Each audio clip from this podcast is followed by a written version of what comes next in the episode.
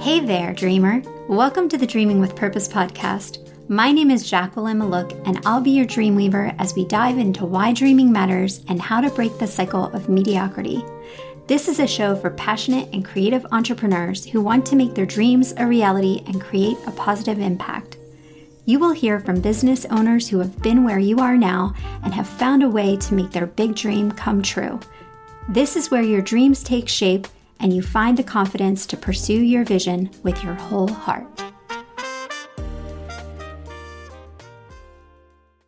In today's episode, we're going to talk about how focusing on one thing can actually increase your ability to accomplish many tasks. I recently had a coaching call with one of my clients, and he was telling me about the big vision he has for his business. Like so many of my clients, he had a ton of amazing ideas. But as our conversation progressed, I noticed a recurring theme. He would begin to tell me about one idea, and before he could even finish, he would start another. If you are a creative person, I'm sure you can relate. This kind of conversation is excellent when you're brainstorming, but when you're trying to create a strategy, it can be very distracting. In this particular case, one of the greatest struggles my client had is finishing anything. He's frustrated because he is not known for any one thing. He often gets discouraged because his book is not full and he's not attracting the kind of clients he would like to serve. As we chatted, I asked him to write down everything I read back to him from my notes.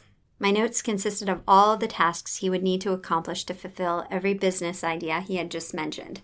Before I was finished, he asked me to slow down. when I asked him what was wrong, he said that he was overwhelmed.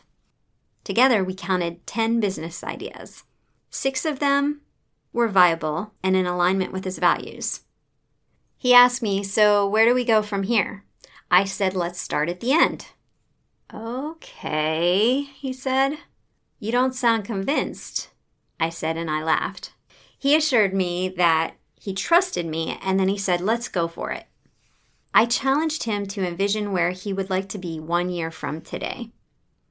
As he talked about the ideal physical location, relationships, customer experience, and impact he would like to have as a business, it became clear that only three of the ideas from his brainstorming session would mesh with his idea for success.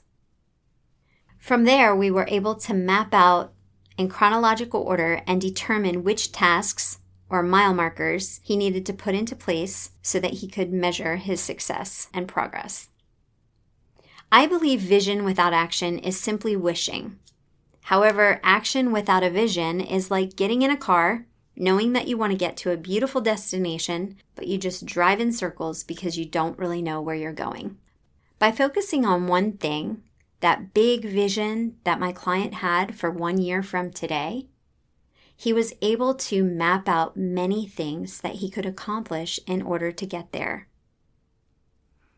So, if you're struggling with shiny object syndrome and your mind and your ideas are all over the place, I would encourage you to think about where you want to be in one year from today and focus on that one thing and decide what you need to do in order to get there. That's it for this episode. I know it can feel lonely when dreaming alone, so I want to let you know I'm always here for you and would love to hear what's going on in your dreams. Feel free to connect with me on Facebook and Instagram at Dream Team Academie. Academy is spelled with an IE instead of a Y. So that's Dream Team A C A D E M I E. For show notes and other fabulous perks, visit dreamteamacademie.com and message me there. My dream is to help as many entrepreneurs as possible, but I need your help to do that. So please feel free to share with your friends. Thanks so much for tuning in, and until next time, dream on.